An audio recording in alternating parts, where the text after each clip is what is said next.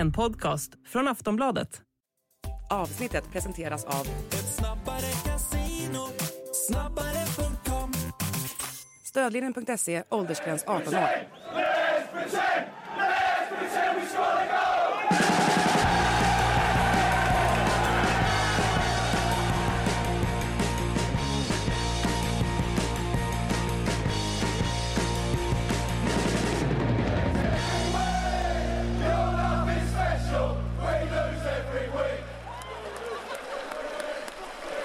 Mycket varmt välkomna till Sportbladet Premier League-podd. Makoto Asara heter jag som sitter här och rattar detta denna måndag.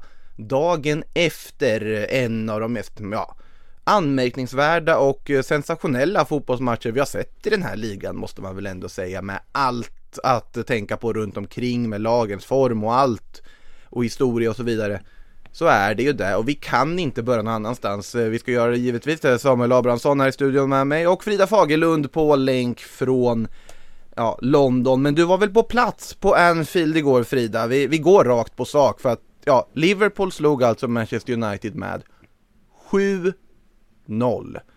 Det är den största segermarginalen någonsin mellan de här två lagen. Det i sig är helt sanslöst med tanke på hur många gånger de har mötts och hur länge det här har varit en rivalitet. Men ja, vad, vad var det som hände på Anfield igår Frida? Ja, intressant också att det tidigare rekordet var från så här 1895. Det säger, det säger ganska mycket. Det var, det var ett tag sedan. Eh, det, det hände senast som man kom upp i de här siffrorna. Nej men först och främst så tänkte man ju tillbaka på matchen förra säsongen på Anfield. Som ju slutade 5-0 till Liverpool. Och ehm, ja, det var väl 5-0? Jo, det var det. Ja, 4-0 på Anfield och 5-0 på Old Trafford va? 4-0 på Anfield, 5-0 på Old Trafford. Inte helt lätt att hålla, hålla koll på exakt eh, hur många, eh, hur mycket det var.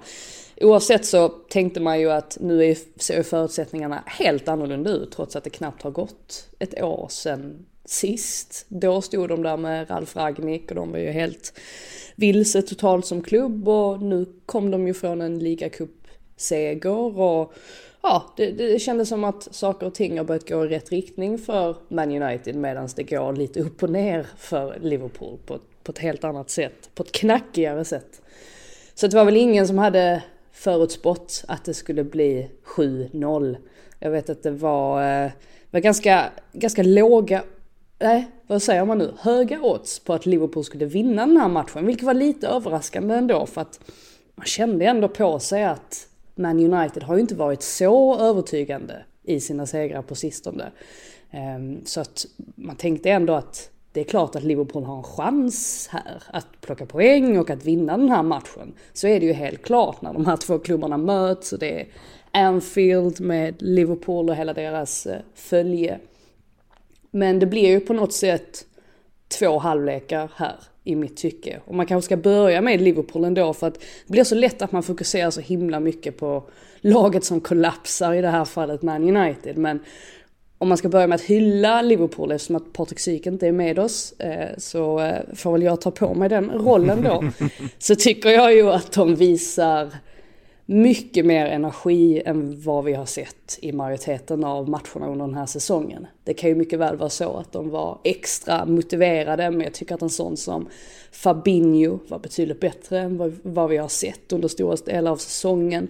Har vi Elliot som kliver in och tar en plats i startelvan. Jag tycker att det var definitivt rätt val från Klopps sida. Andy Robertson, fenomenal. Mohamed Salah också fantastisk. Och sen så Cody Gakku som på något sätt inleder allt det här och han får rampljuset på sig med två, ja han står ju för två klassavslut så att det fanns så himla mycket positiva aspekter att hämta från Liverpools insats men med det sagt så lämnade ju Man Uniteds andra halvlek framförallt eh, betydligt mer att önska. Jag tror inte riktigt de vet själva vad som händer där. Det är ju trots allt så att Liverpool har åtta avslut på mål och sju av dessa går i mål. Det är ju, det är ju högst, eh, högst anmärkningsvärt. Eh, en statistikaspekt jag tar med mig här efter det här var att eh, tydligen nu om man mäter från 2017-2018 den säsongen så har Mohamed Salah mot Manchester United på Anfield fått två gula kort för att ha tagit av sig tröjan efter då att ha gjort mål. Det är fler än de målen Manchester United har gjort på Anfield mot, mot, mot eh, Liverpool just då.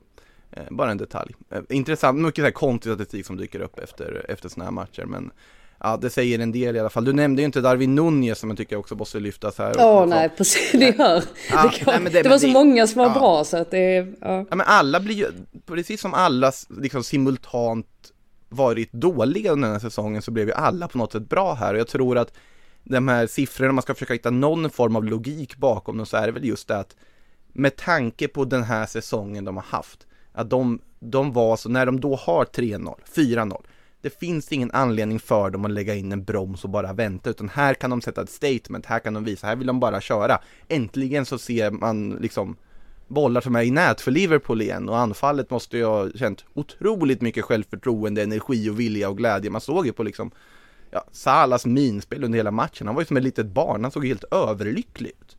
Uh, och det där tror jag behövdes. Vi ska också komma ihåg femte raka nollan för Liverpool i ligaspelet ju. Det är ju de där fem målen mot Real och jag hade ju ändå lite känslan inför matchen att det kunde bli kanske inte de siffrorna men att så här, United skulle kunna kontra sönder Liverpool. Jag menar det är ju den typen av fotboll de har spelat den senaste tiden. Rashford är ju glödhet och så vidare och de hade ju också byd på ja, kunde lika väl varit United som hade ledningen faktiskt i paus ju. Och då hade det, det blivit... blir en konstig, det blir en konstig match på något sätt. Ja, alltså första halvlek är ju jättejämn. Kanske till och med så att Man United är snäppet bättre än vad Liverpool är. Och sen är det som att allting bara, ja men från, ja men de får in 1-0 målet där, Liverpool, och sen så när de får in 2-0 målet så är det som att luften bara går helt ur United. Det påminner nästan om en match som spelades under covid, alltså inför tomma läktare. Det var som att Man United kände att när det började spåra ur så var det som att de på något sätt inte brydde sig om att det var folk inne på arenan utan att det kändes som att de mer var så här att ja, ja, nu spelar det ingen roll, vi har redan förlorat matchen, nu kan det lika gärna ja, kollapsa totalt. Och så får det inte se ut, alltså så, så kan man inte hålla på. Men eh, nej, det var otroligt eh, otroligt konstig, konstig match. Eh, anmärkningsvärt resultat. Men jag är väl inne lite grann på, jag tror det var Gary Neville som sa att han tyckte att det var ett freak-resultat och jag kan på något sätt hålla med. Alltså även om man ska inte ta ifrån Liverpool någonting. Det här var ju en jättebra insats från deras sida. Men jag vet inte om det säger så väldigt mycket om Man United och vart de är på väg. Alltså de, uppenbarligen har de ju problem med den mentala biten för man kan inte ge upp på det viset som de gör i andra halvlek. Men jag tror kanske att det här resultatet, alltså det, det sticker ut väldigt mycket men jag vet inte om det kommer påverka särskilt mycket på längre sikt. Alltså, det är, alltså resultatet i sig är någon form av bugg i algoritmen. Det, ska ju, det, det finns ju inte att det ska rinna ifrån sådär. Det är ju alla de här aspekterna som som gör det att United bara ger upp. Alltså vad det Bruno Fernandes gick omkring och sysslade med under sista jag, kvarten. Jag tänkte lyfta honom ja. att det, ja, det är helt horribelt vad han, ja, han ville ju nästan bli utbytt själv så det också ut som det att han kände att jag skiter i det här nu liksom. För att han ja. såg helt uppgiven men, ut. Men det är ju liksom, man kan inte uppträda så som han gjorde den sista kvarten som alltså du säger. Jag, jag har ändå en kontroversiell åsikt här mm, nu. Kul. Och eh, jag vet att den inte kommer tas emot särskilt väl av eh, många. Men eh, jag, jag står bakom detta och så får folk tycka vad de vill. Jag, jag känner att det ibland finns en tendens att man vill hitta en syndabock. Särskilt från engelsk medias sida. Att man pekar ut någon som man kastar all skit på, eller 99% av, av all skit på. Och på något sätt så blir ju Bruno Fernandes den spelaren i den här matchen. Och absolut, alltså han bär kaptensbinden och ska ju således ta mer ansvar än vad övriga spelare gör. Och han har de här tendenserna att han, ja, att det ser ut som att han springer runt och, och surar och att han, eh, ja, han kan få en Oscar för sina filmningar och han har ju de sidorna eh, i sitt spel som, som inte är, eh, ja, som man inte stöttar givetvis. Men sen samtidigt så tycker jag att dels är jag inte säker på att han faktiskt ville bli utbytt i det läget. Jag, det är ju Gary Neville som säger detta under den engelska sändningen. Jag vet inte vad som sades under den svenska sändningen, men han säger det Där i alla fall och sen är det på något sätt som att alla bara får för sig att när han ville bli utbytt. Eh, absolut, han springer runt och surar och sådär men jag tycker att alltså, det finns många spelare att peka finger på i den här matchen. Eh, det är bara det jag vill ha sagt. Ja, jag, jag håller helt med om att det, till exempel det var, såg att det var många som reagerade på Bruno Fernandes intervju efter matchen att han visar för lite känslor och var för analytisk. Där blir det ju verkligen bara bygga på den här syndabockstämpeln. Men jag tänkte det... fråga det, för det var ju du Frida som intervjuade Bruno där ju. Och mm. i den intervjun bad han ju inte om ursäkt och till exempel svenska studion via Play var ju liksom Det fanns en hel del kritik mot det men bad han om ursäkt typ liksom intervjuer med engelsk media eller så? Eller var det att han kände svensk media skitsamma att göra det liksom för att det är inte fansen där på samma sätt han riktar sig mot? Ja, det vet jag inte, det så, så tror jag inte de brukar resonera. Um, nej det var ett sånt resonemang i studion igår bland annat. Så det är därför jag ah, Okej, okay. ja, för att, nej för att sen är ju grejen att han gör ju sex intervjuer på raken här. Mm. Men han sa ungefär samma sak. Nu förstod jag inte allt i den portugisiska intervjun. Men eh, han sa ju i stort sett samma sak i, i varenda en. Jag tyckte på något sätt att han ändå var, ja men absolut att han skulle ha bett om ursäkt men sen samtidigt så jag vet inte om det är för att jag har intervjuat honom tidigare i obekväma situationer som till exempel efter förlusten mot Man City som ju var riktigt förödmjukande den också. Och då bad han om ursäkt om jag inte minns helt fel. Men samtidigt så, han är ju inte den typen heller. Han är väldigt analytisk, han är väldigt vältalig. Men jag, det var ingenting jag reagerade på alls att han, att han inte bad om ursäkt. Jag, jag tycker mer att jag kan hålla med honom också på ett sätt om att det, det, finns inte så mycket att säga rent analytiskt efter en sån här match. Alltså det var ju bara det var ju bara dåligt i andra halvlek från Man Uniteds sida. Men att första halvlek var jämn.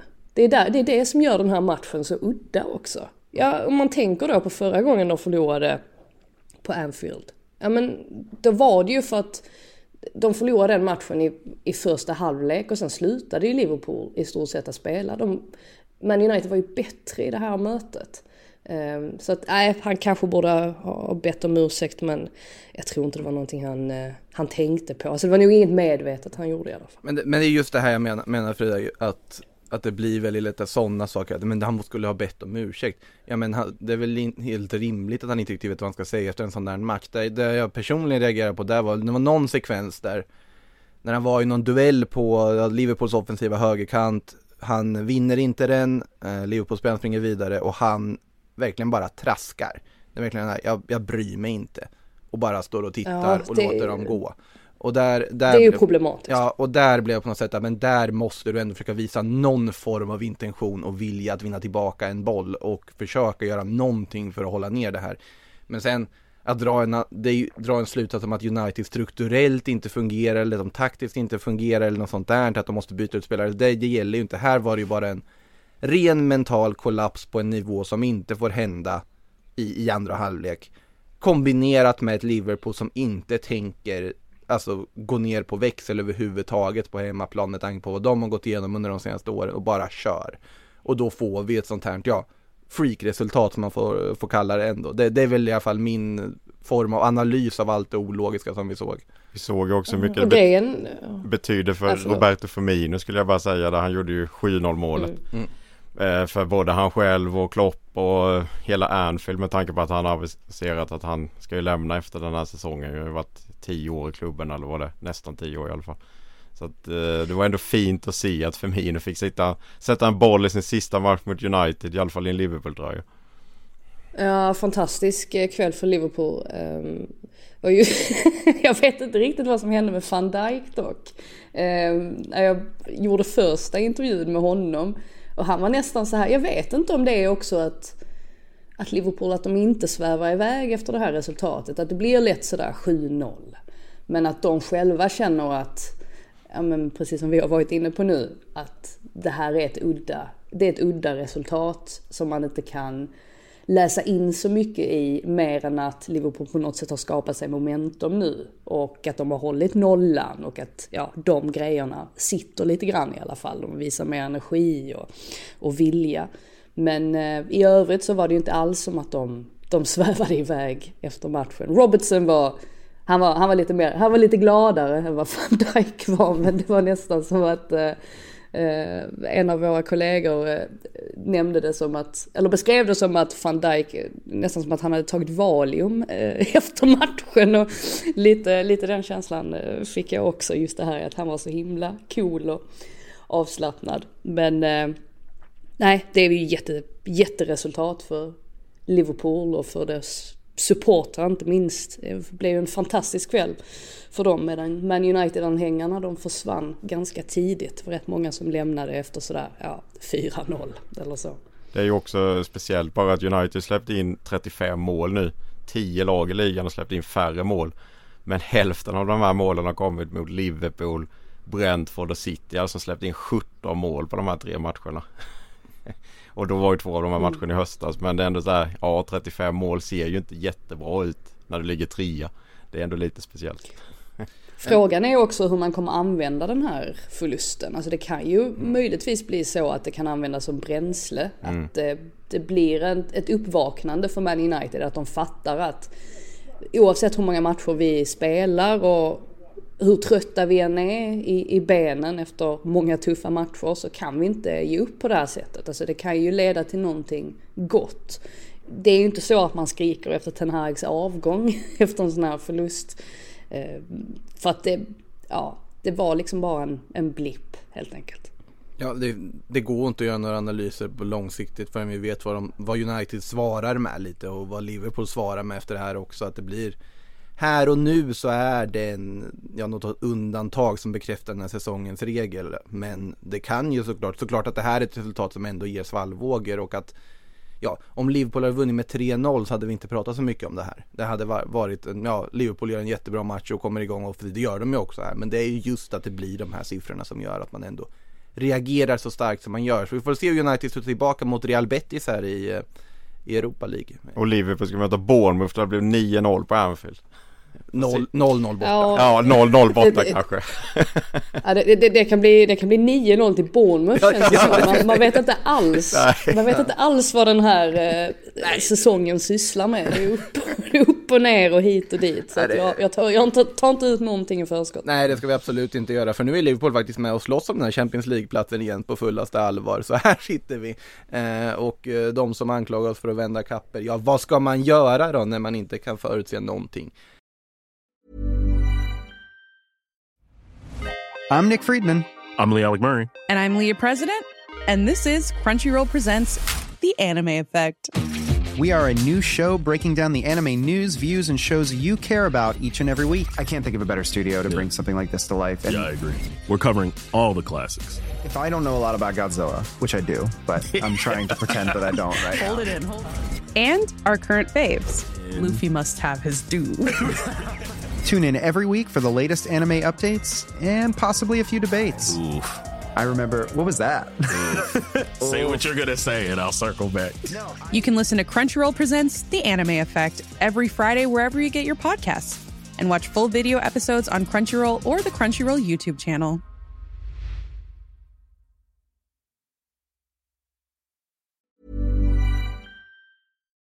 Eh, vi får väl se om Bournemouth kanske gör ett lika fort, snabbt mål som eh, de gjorde här i helgen om vi ska gå över till det som hände på The Emirates. Det var väl kanske inte den stora grejen att Philip Billing gjorde det näst snabbaste målet i Premier Leagues historia i början av matchen. Det var, det var ju en start. Eh, ja, men ja, alltså det ska ju ja, inte han... gå. Det ska ju inte gå att göra på det sättet. Alltså det är så, det är så löjligt så att det är, Då... det är, helt, det är så osannolikt. Ut med bollen på högerkanten och sen anfaller man med fem spelare och så blir det mål. Det, det, det, det ska inte finnas på kartan att det ska ske.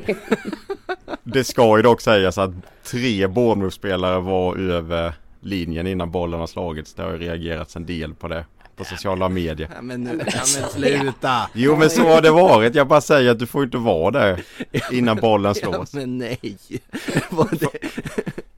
Jag bara säger att Absolut. För domaren hade problem med den här matchen kan vi konstatera. Ja anser jag. Eh.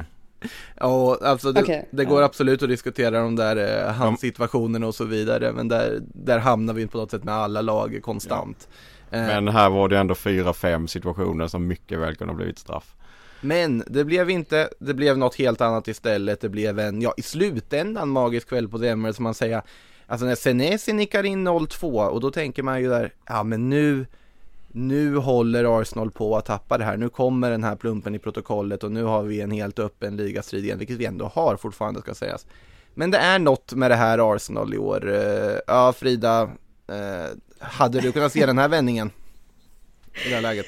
Nej, jag var ju på väg tillbaka till mitt hotell i Manchester från Etihad när den här matchen spelades så den sänds ju inte på, eller den sändes inte på tv här. Ja just det, den var mörklagd. Man inte visar. Ja, man visar inte klockan mm. tre matcherna. Men jag hade en kompis som var på plats som eh, ringde upp mig och, och satte mig på högtalare så att jag fick lyssna på tilläggstiden och hörde alltså reaktionen vid det här 3-2 målet. Det var, det var till och med att man kände vibrationen genom, genom telefonen till och med. Eh, helt otroligt. Mål under de tio inledande sekunderna och mål de tio sista sekunderna.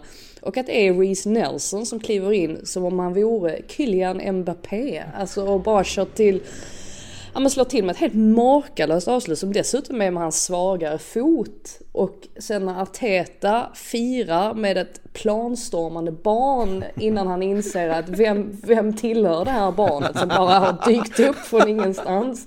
helt, helt otroliga scener och de som var där säger ju att det var, det var, de har aldrig upplevt något liknande, alltså sett i stämningen då på The Emirates, att det var helt eh, fantastiskt att uppleva. Och jag har ju varit lite inte kritisk till Arteta men har väl kanske poängterat att han inte alltid får till sina byten. Men just det här att han plockar av Tomiyasu och sätter in Ben White som gör mål. Ja, att Ben White gör mål är ju också häpnadsväckande i sig. Och dessutom att han plockar av inhopparen Smith Rowe och sätter in Reece Nelson. Här fick han ju verkligen allting rätt. Och jag tycker att det är väldigt symboliskt och väldigt fint att det blir Nelson som är en egen produkt, att han får kliva fram och göra det här, att han får känna att han har en viktig roll i truppen trots att han inte har haft det. Eh, att han har del, om det nu är så att de går och vinner den här ligatiteln, då kommer Reece Nelson vara del av den och det tycker jag är väldigt vackert.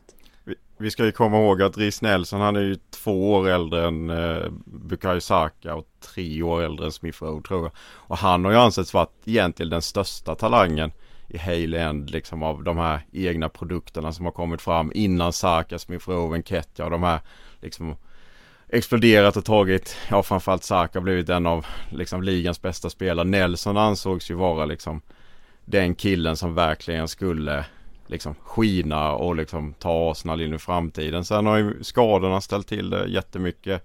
Han har varit på lån i Hoffenheim, Feyenoord, gjort det rätt bra där men ja, det har ju liksom inte stämt riktigt. Den här säsongen har ju, detta var hans tredje ligamatch. Han har gjort tre mål och två assist. Mm. På 85 minuter speltid tror jag.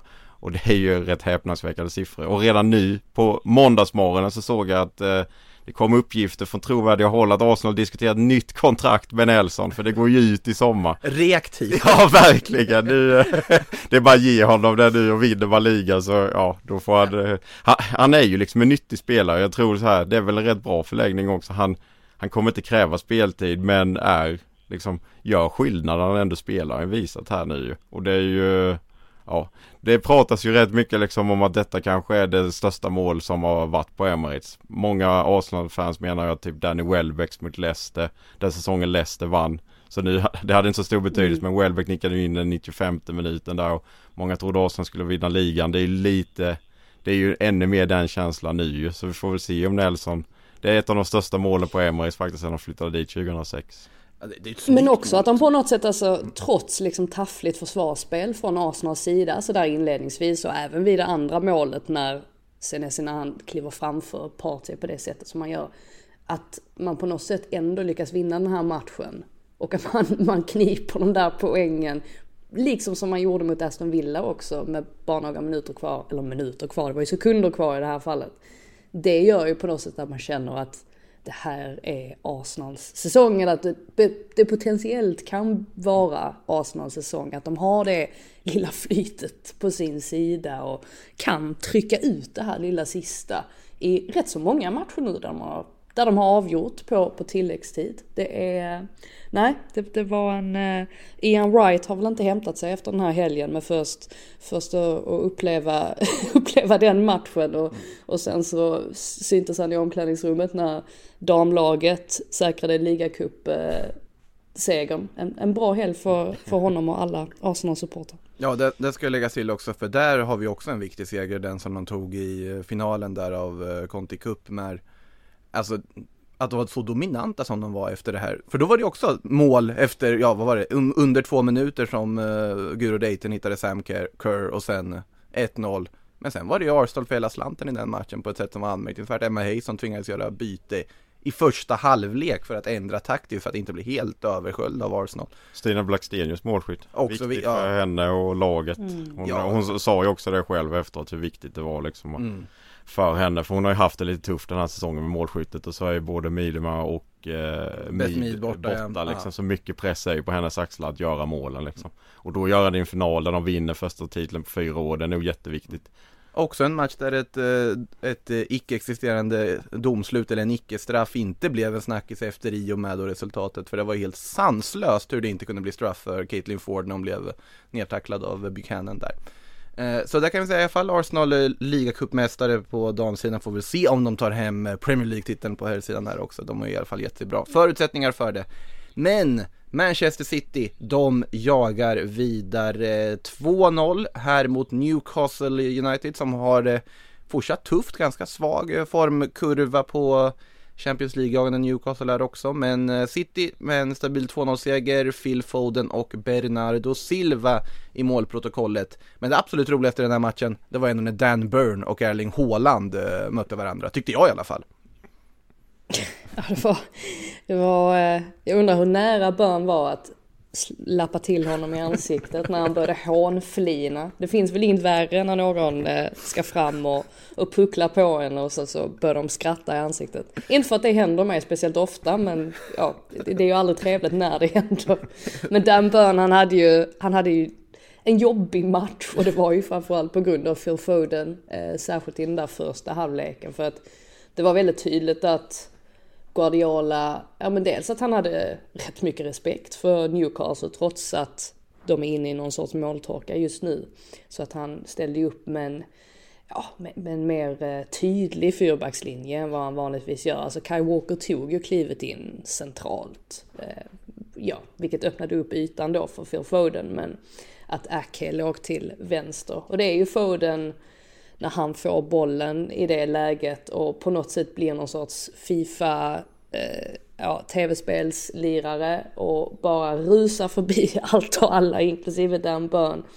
Eh, och sen så tar ju hans skott på eh, Bortman för andra helgen i rad så, så får han eh, bli lite ja, syndabock är att ta i men det är olyckligt för Bortman i alla fall att, att han på något sätt vinklar eh, eller hjälper bollen in i, i nätmaskorna. Men nej, det var ett väldigt fint mål från Foden. Och det var ju just det här när det andra målet kommer för Man Citys del så är det ju efter en period där Newcastle faktiskt har tryckt på.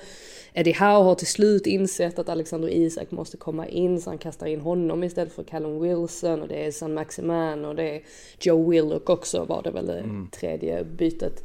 Så att där får de ju tryck och sen så vänder spelet och sen så utökar Bernardo Silva som också är inhoppare till 2-0. Så att här var ju helt enkelt Manchester City väldigt effektiva, tog tillvara på de lägena man fick.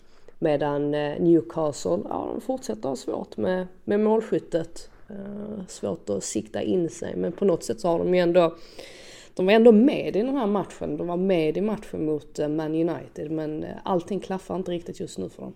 Men det är ändå så, för alltså, det, vi borde ha vant oss för det här laget, men blir alltid fascinerad över den här ändå alltså offensiva ytterrotationen som eh, Pep Guardiola sysslar med. Nu är det Phil Foden som är självskriven med sättet han spelar och han tackar förtroendet med att göra det han gör i matcherna, poäng och är igång och då är Riyad Mahrez som vi för ja, en och en halv vecka sedan hyllade som lagets kanske formstarkaste spelare.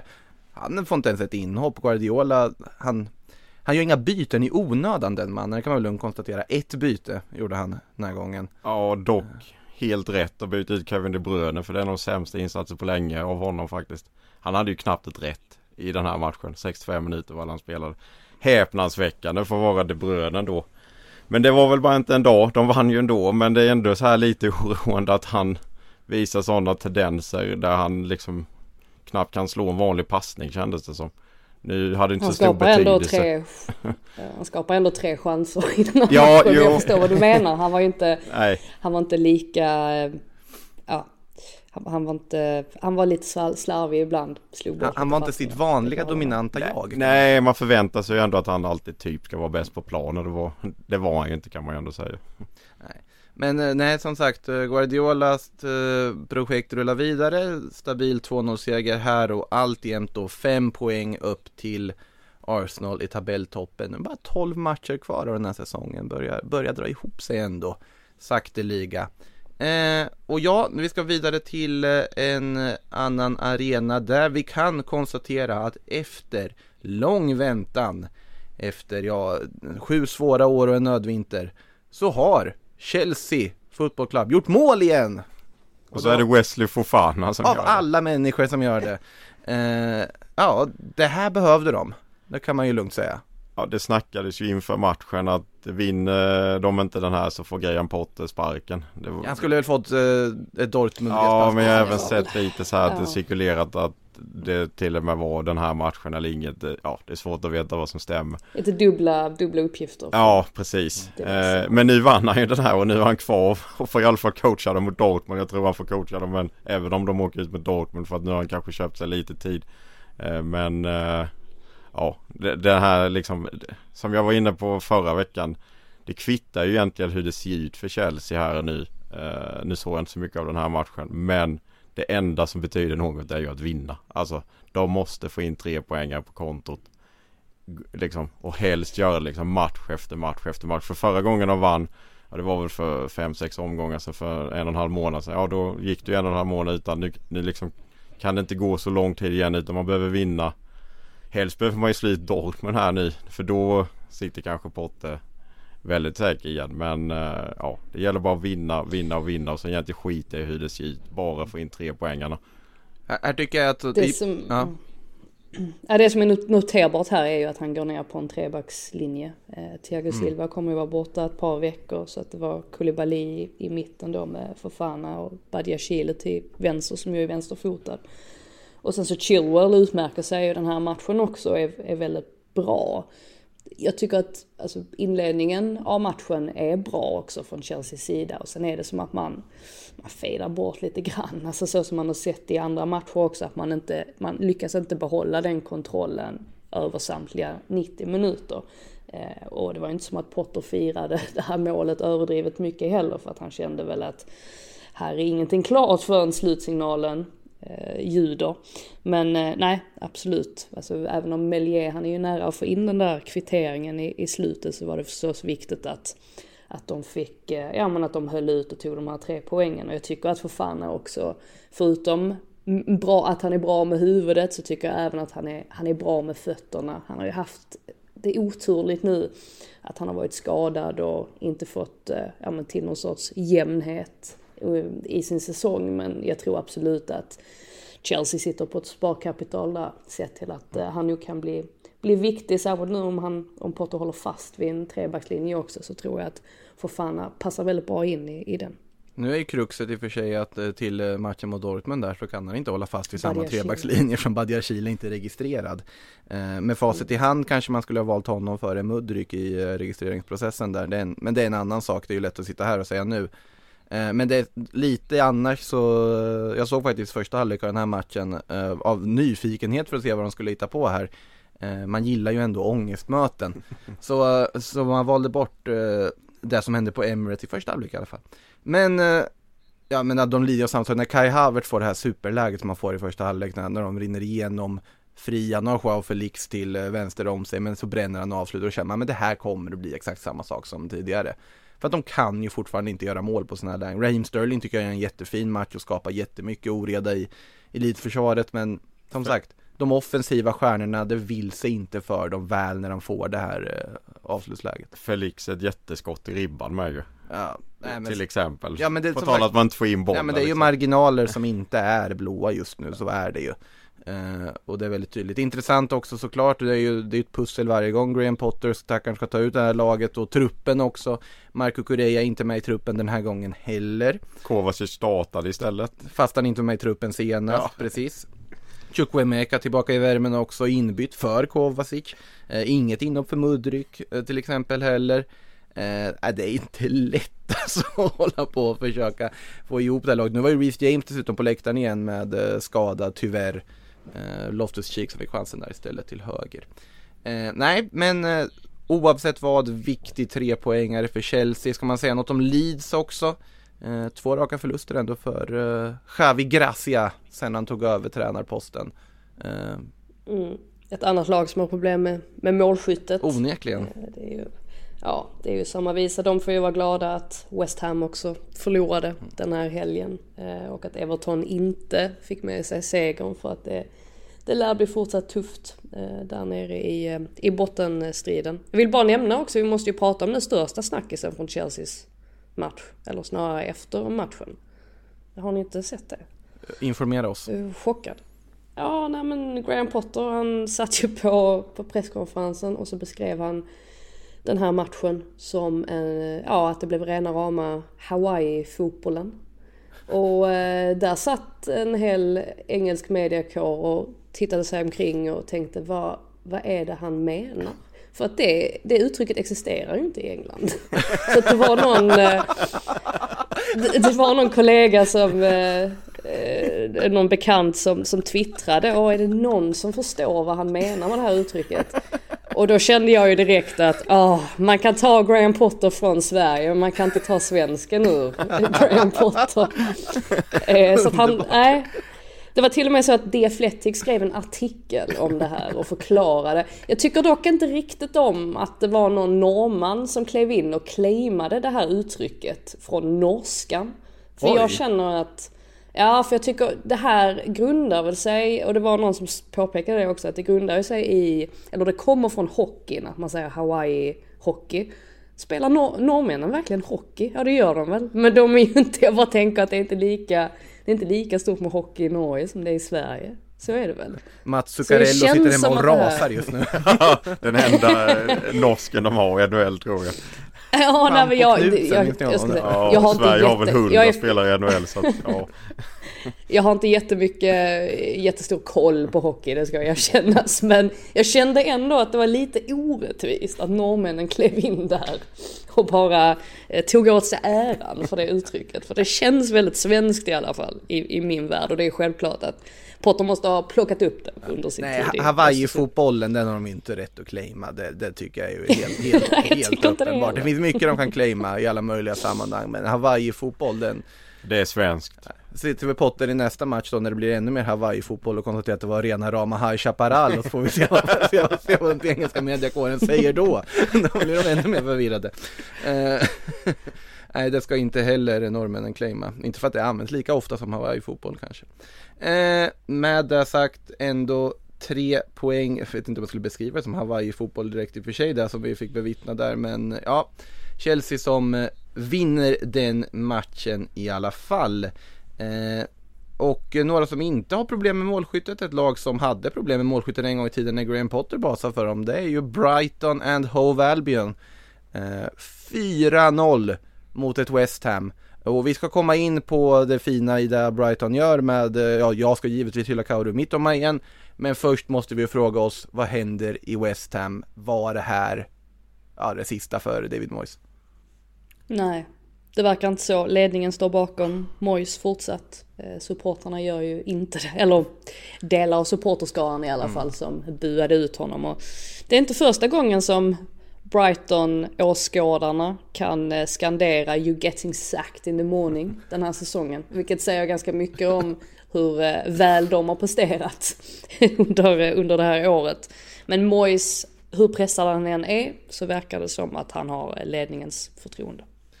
Ja, jag tycker ju dock att han borde få sparken snarare. Men det är ju min egna liksom, personliga känsla för att jag känner att det här West Ham kom ingenstans längre. Nu sminkades kanske över lite för att de vann just med 4-0 förra helgen då mot Nottingham ju. Men det känns som att David Moyes har nått vägs ände här nu. Sen har jag inget riktigt så här Jag vet inte riktigt vad det finns för lediga namn som skulle kunna tänkas ta över liksom. Så här, ska de slänga in Big Sam bara för att rädda kontraktet liksom sista veckorna eller månaden snarare. Eller liksom ska man satsa långsiktigt Alltså, alltså jag gillar dig Big Sam men du är inte riktigt redo för Nej. Nej, den riktiga Big Sam. Ah, ah, inte okej, den här okej. som bara försöker är låtsas. är det han du menar? ja, han, han eh, tänkte jag mer på. Nej, men jag känner liksom att det funkar ju inte för de var ju totalt utspelade här. Visst, Brighton är jättebra men det får inte se ut som det gör för West Ham. Och liksom, vi har varit inne på det så många gånger men den här truppen. Att det liksom kan se ut så med den truppen. Det är ju Det är nästan pinsamt att det liksom Gång på gång Ser så jäkla illa ut. Och jag tycker liksom Ja, nu är det ju Vad är det man säger? Goda råd börjar bli dyra här nu. För visst, det är många lag där nere men det Nej, nu börjar det kännas allt mer som de faktiskt kan åka ut. Jag säger som Det jag... som är, det, ja, men det som är oroväckande i, det här, i den här matchen är ju att det rent organisatoriskt inte ser bra ut. Att man brister så pass defensivt. För det är ju annars någonting som Ja men som de ändå har klarat av hyfsat den här säsongen. De har inte, West Ham, alltså fram tills i helgen så var de det enda laget som inte hade släppt in ett mål på en, på en hörna. Och det gör de ju nu, de bara lämnar Fältman helt, helt fri. Och det tycker jag är oroväckande eh, i deras fall. Mm. Eh, nej vad heter det, nej det som jag tänkte säga innan var att eh, som jag alltid säger när det är en lös tränarposition i en klubb någonstans i mitten i Premier League, nu måste, måste vara West Ham ligger i botten men de borde ju åtminstone ligga i mitten. Eh, det är att Marcelino är ledig. Jag vill fortfarande se honom i Premier League någon gång. Hade varit väldigt intressant av alla möjliga anledningar. Men då till Brighton, för att använda liksom terminologin från japanska animeserien Blue Lock som eh, Kaoru Mitoma oftast kopplas samman med och även gjort reklam för tidigare i någon sorts eh, collab. Eh, så käkade verkligen Mitoma upp Ben Johnson och West Ham försvaret i den här matchen, bara slukade dem hela och ja, gjorde lite vad han ville.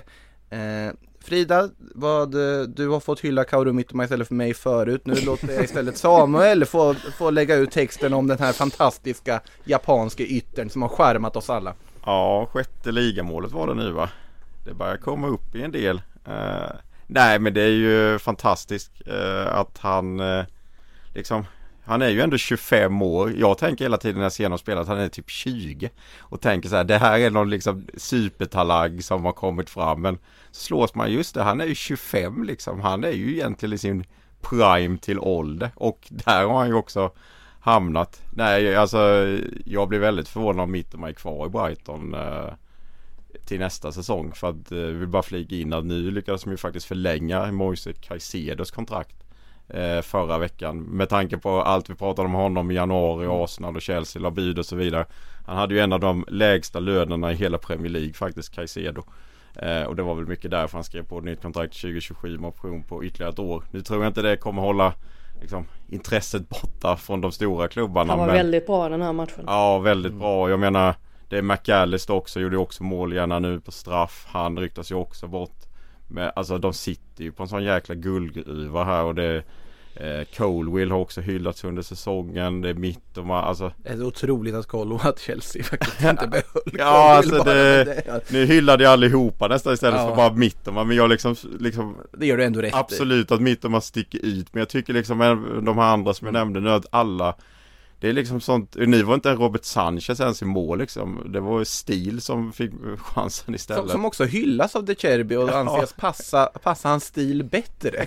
Jason Stil har liksom dammats och, av. Robert Sanchez Alltså, är en jag- jättebra målvakt ska ju liksom med i spanska Han landslaget Ja, det, det är inte en kvalitetsindikator i och för sig att de är i spanska landslaget. Nej, Men- så att, och jag vill bara säga med Nej, jag, Brighton alltså Robert Sanchez han, han är ju ändå, han är inte så bra ändå som Nej. vi som Nej, vi men tror, han är bättre än han, Jason Han Steele. har ändå brister. Nej, men det som är intressant här ju är ju att det är ju en egentligen identisk situation som Potter hade när han var i Brighton och han valde att peta Matt Ryan eh, out of the blue för just Sanchez.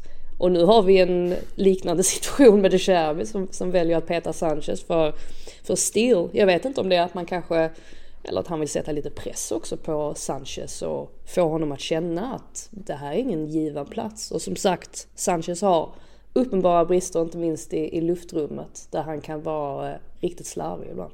Öppen gata för David Raya att bli första målvakt i Spanien förr eller senare. Nu är ju Fiona Simon före båda men Men Brighton också, de eh, har ju lägst antal spelade matcher. De har spelat 23 och, och ligger ju 8 eller vad de nu är. Men det är ju bara 6-7 poäng upp till den här fjärde platsen nu.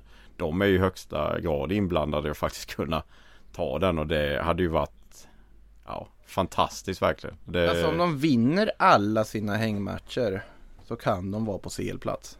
Ja, och nu får de ytterligare för nu är de ju även i kvartsfinal i FA-cupen så de kommer få ytterligare match där som mm. blir senare. Det kanske blir att det blir för många matcher samtidigt så här, men alltså jag menar Brighton är ju ja, de känns ju betydligt hetare än både Tottenham och Newcastle. Nu är det ju Liverpool liksom. Känslan att stå mellan Liverpool och Brighton nu om två veckor säger jag säkert något annat liksom. Ja, det är, det är kris i Brighton om jag, jag tror faktiskt inte att, ehm, jag tror inte det Cherby blir kvar. Nej, det är den aspekten att... Jag tror att han kan, jag tror att han kan ersätta Conte till mm. och med. Jag har inte. bara en sån känsla av att... Eh, mm.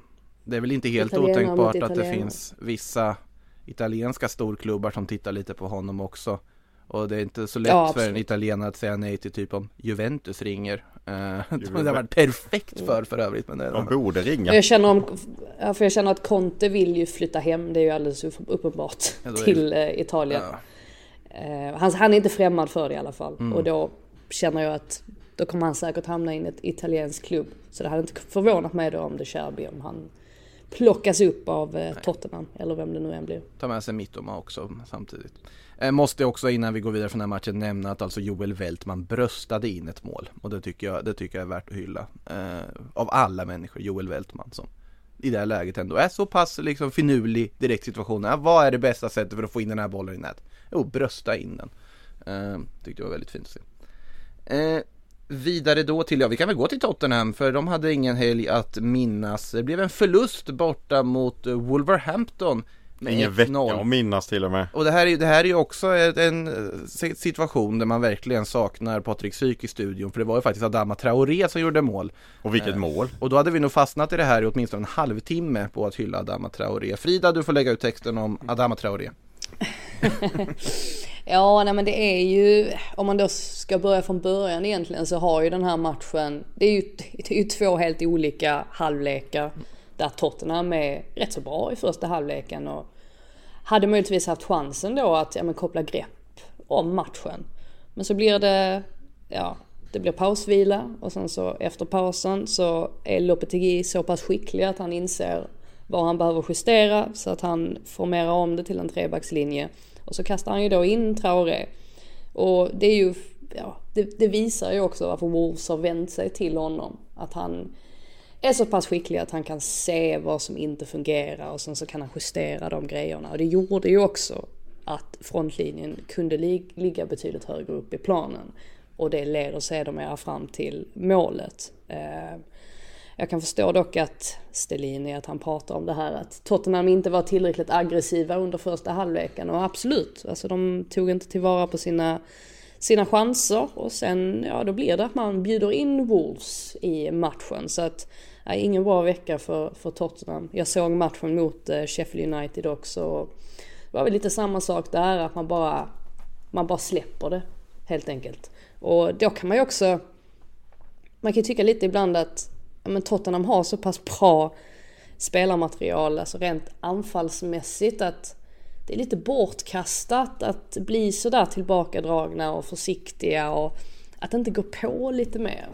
Eh, alltså det tycker jag man saknar i Tottenhams spel ganska ofta. Och eh, ja, så blev det också här. Mm. Men, men, det är ju också hela tiden de gjorde en bra insats mot West Ham, gjorde ett jättefint derby mot Chelsea och så tar de liksom två steg framåt och så tar de tre steg bakåt här nu. Åker ut kuppen Förlorar mot Wolves, tappar liksom lite momentum där. Har en tuff match mot Milan i Champions League där man ligger under. Den är väl nu i veckan. Kan ju mycket väl åka ut där och då är det bara ligan kvar helt plötsligt.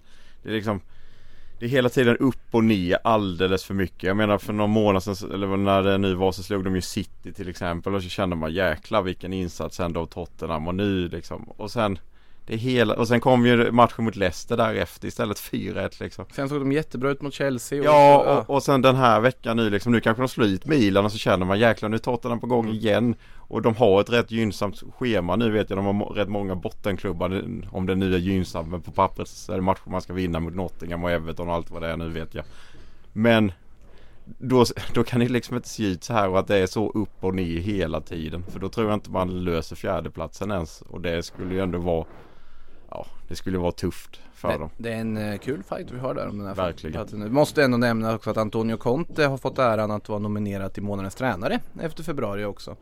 Eh, fast han då för det mesta inte varit på plats under februari på grund av då sin eh, återhämtning Ska från på plats sin nu. operation. Ja nu var han ju på plats. Eller nej, han kommer tillbaka. Nej det var han inte på plats, det var det jag menade. Ja, han, Han kommer, kommer tillbaka. till Milan Precis, nu. det var så jag menade.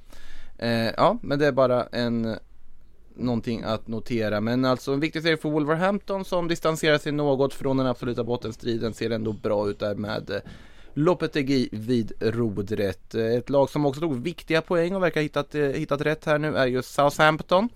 Eh, 1-0 seger mot Leicester, hade ju en straff först som man bränner där också. Eh, Danny, Ward, Danny Ward med en fin räddning och sen eh, Ja, så löser de ändå segern. Kan bara säga att Ward Prowse som missade den och han sa väl efter matchen att han föredrar frispark istället för straffar. Det är ju, man kan ju förstå varför det var så straffen. Ja det är fin räddning av Ward men problemet är ju att jag, alltså målet, jag vet inte hans positionering överhuvudtaget. Där jag tycker att han är ligans sämsta målvakt med Ja det är Ja, men det är en väl- diskussion. ja, men jag det tycker var han ju- Bas. Basuno tror jag, han borde ändå blanda sig i det. Ja det är väl de två de möttes nu just. Ja, vi, vi hade den diskussionen förra veckan, då Ja. möttes de ju, kampen mellan de sämsta målvakterna i ligan. Eh, Carlos Alcaraz vann den kampen för det var han som gjorde matchmålet. Bra vinterrekrytering får man ju säga som varit eh, också utslagsgivande flera matcher. Eh, Han borde, fira, han borde fira lite mindre intensivt, han skadade sig när han firade målet. Eh, Det var inte, så, var inte så smart gjort. Jag tycker att alltså Leicester har ju, de har ju oflyt också som inte får med sig någonting i den här matchen. Menar Suta, han nickar bollen i ribban med sekunder kvar och Ianacho, jag vet inte vad han sysslar med riktigt. För jag, ty- jag tyckte Madison var väldigt bra i den här matchen och det är man inte förvånad över. Men Ianacho, alltså de, de chanserna som han missar, det är ju eh, det är under all kritik. Verkligen. Så att Southampton hade ju, de hade ju lite tur också att de får med sig de tre poängen här. Ja, det, är, det är en otrolig bottenstrid vi har nu med de här resultaten. Southampton som lämnar jumboplatsen till eh, förmån för då Bournemouth som hamnar på jumboplats. Eh, ett Leicester som nu bara är tre poäng före Southampton och återigen då indragna i en bottenstrid som konstant just nu lever. Eh, Är även Pallas indragna nu? Efter den nya förlusten och nio raka utan vinst. Möter dessutom City och Arsenal de kommande. Det är bara sex poäng ner nu. Vi har ju pratat om Pallas som det mest meningslösa laget den här säsongen. Men eh, ja, nu börjar det ändå bli rätt tajt ner faktiskt. Andersen såg till i alla fall att eh, med ett självmål där då att det blev en 1-0 seger för eh, Aston Villa. Eh, Ja, att han inte får bort den bättre är ju ja, det är ett otroligt fotarbete fast otroligt som dåligt. Hey everyone, I've been on the go recently Phoenix, Kansas City, Chicago. If you're like me and have a home but aren't always at home, you have an Airbnb. Hosting your home or a spare room is a very practical side hustle. If you live in a big game town, you can Airbnb your place for fans to stay in. Your home might be worth more than you think. Find out how much at airbnb.com/slash host.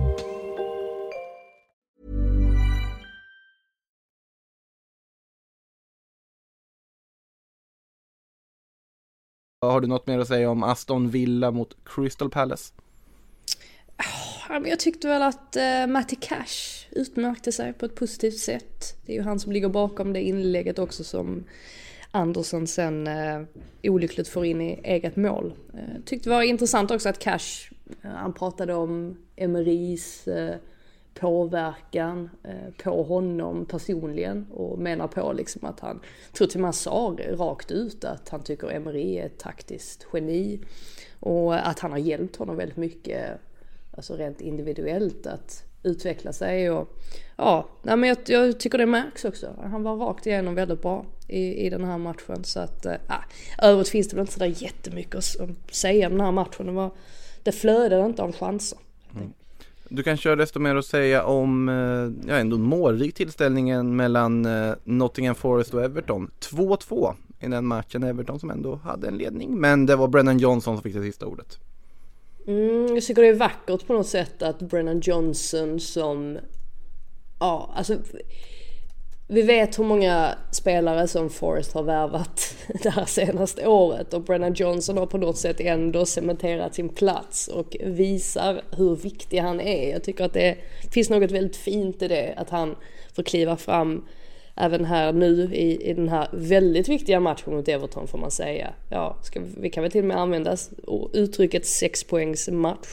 Ehm, ja, oturligt för Evertons del att inte få med sig tre poäng, men eh, Forest de behövde studsa tillbaka efter den där ja, vansinniga matchen mot West Ham där de förlorade väldigt stort. Så att man förstår inte riktigt återigen det här med hur allting hänger ihop. För att West Ham vinner med 4-0 mot Nottingham Forest, sen åker de till Brighton och förlorar med 0-4. Och Manchester United vinner mot Newcastle, sen åker de till Liverpool och förlorar med 0-7. Det finns ingen, ja samma med Tottenham, upp och ner, upp och ner. Det finns ingen logik i någonting längre, men en viktig poäng för Forest ändå i slutändan. Ja, ett Forest som eh, fortsätter ändå att plocka lite poäng. Här. Det kan ju inte heller bli mer Sean Dyche än Evertons andra mål. Det tar jag ändå med mig. Frispark från mittplan från Jordan Pickford. Tre nickar, mål. Det är ju, det är ju ändå vackert på något sätt att se.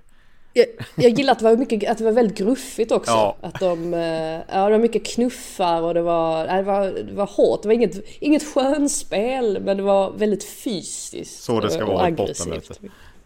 Mm, precis. Eh, nu är det så att nu har vi gått igenom alla matcher som har spelats som sagt fortsatt mycket att eh, fundera kring och många frågetecken runt om i tabellen kanske får lite mer, något utropstecken när Brentford tar fram Fulham i kvällens match. Det är ju en match som eh, hänger kvar därifrån i den här om, 26 omgången som det väl blir eh, officiellt på pappret, även om det är många klubbar som har spelat lite färre matcher också. Och så är det ju Champions League i veckan och Europaspel och sen så är vi igång igen efter det.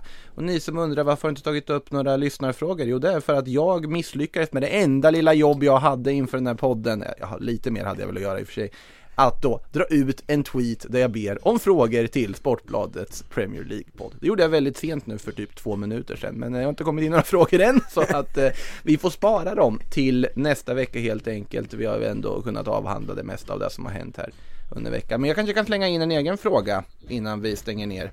Eh, den här klassiska omöjliga frågan, vi får se om det har ändrats någonting i svaren sen senast. Vilka tre lag åker ur Premier League? Oj, Ja, jag har ju sagt så 15 hela tiden. Eh, och trots att de vann nu i helgen så står jag fast vid det. Jag tycker inte truppen är särskilt bra. Den är alldeles för tunn. Och sen eh, så säger jag Bournemouth och så säger jag Ja, det tredje. Det tredje? ja, det... Nej Frida, du får ta över. Jag, jag kan säga ja, alltså två. Det är, det är ja, det, det, är ju egentligen helt... Det är helt omöjligt på, mm. på ett sätt att göra det. Men jag tror jag landar ändå, alltså just nu så är min känsla Bournemouth, Southampton och Leeds faktiskt. Trots att Leeds har en bra trupp. Jag tror helt enkelt att det kommer att bli sådär att West Ham, de plockar en seger här och där. Och jag vet inte, jag bara...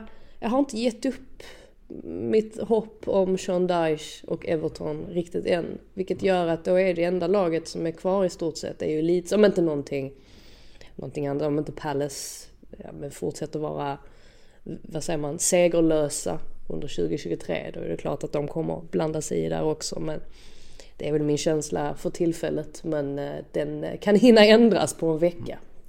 Ja, jag håller nog faktiskt med om Leeds när du säger det. För att Everton var jag nära på att säga men jag känner ändå att de kommer kriga till sig tillräckligt många poäng under Sean Dyche.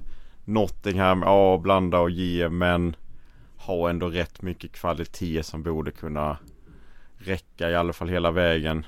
West Ham, de är egentligen för bra som jag sagt för många gånger så det är väl därför de åker ut till slut. Och Wolves, ja men de, de är verkligen för bra och Lopetegui har ändå visat att eh, han har ändå fått ordning på det här mer eller mindre. Och Leicester, ja man ska inte åka ut med spelare som James Madison helt enkelt. Då klarar man sig. Ja, jag har sagt Everton tidigare och står fast vid Everton i alla fall i det här läget. Men vi, och sen Southampton Bournemouth känns klara. Jag vill också rätta mig själv. Jag vet inte varför jag sa att Leeds hade förlorat två raka tidigare. De vann ju mot Southampton. Så jag blev rörigt är i den här serien. Man har ingen aning om vem som slagit vem. Eh, givetvis vann de ju den där viktiga matchen med Javi Gracia. Och de har ju en bättre, de har ju en bättre trupp än vad Everton har. Så enkelt. Ja, det, det tycker jag utan tvekan. En, en trupp som Men, kan bänka Mark Rocca är en väldigt bra trupp.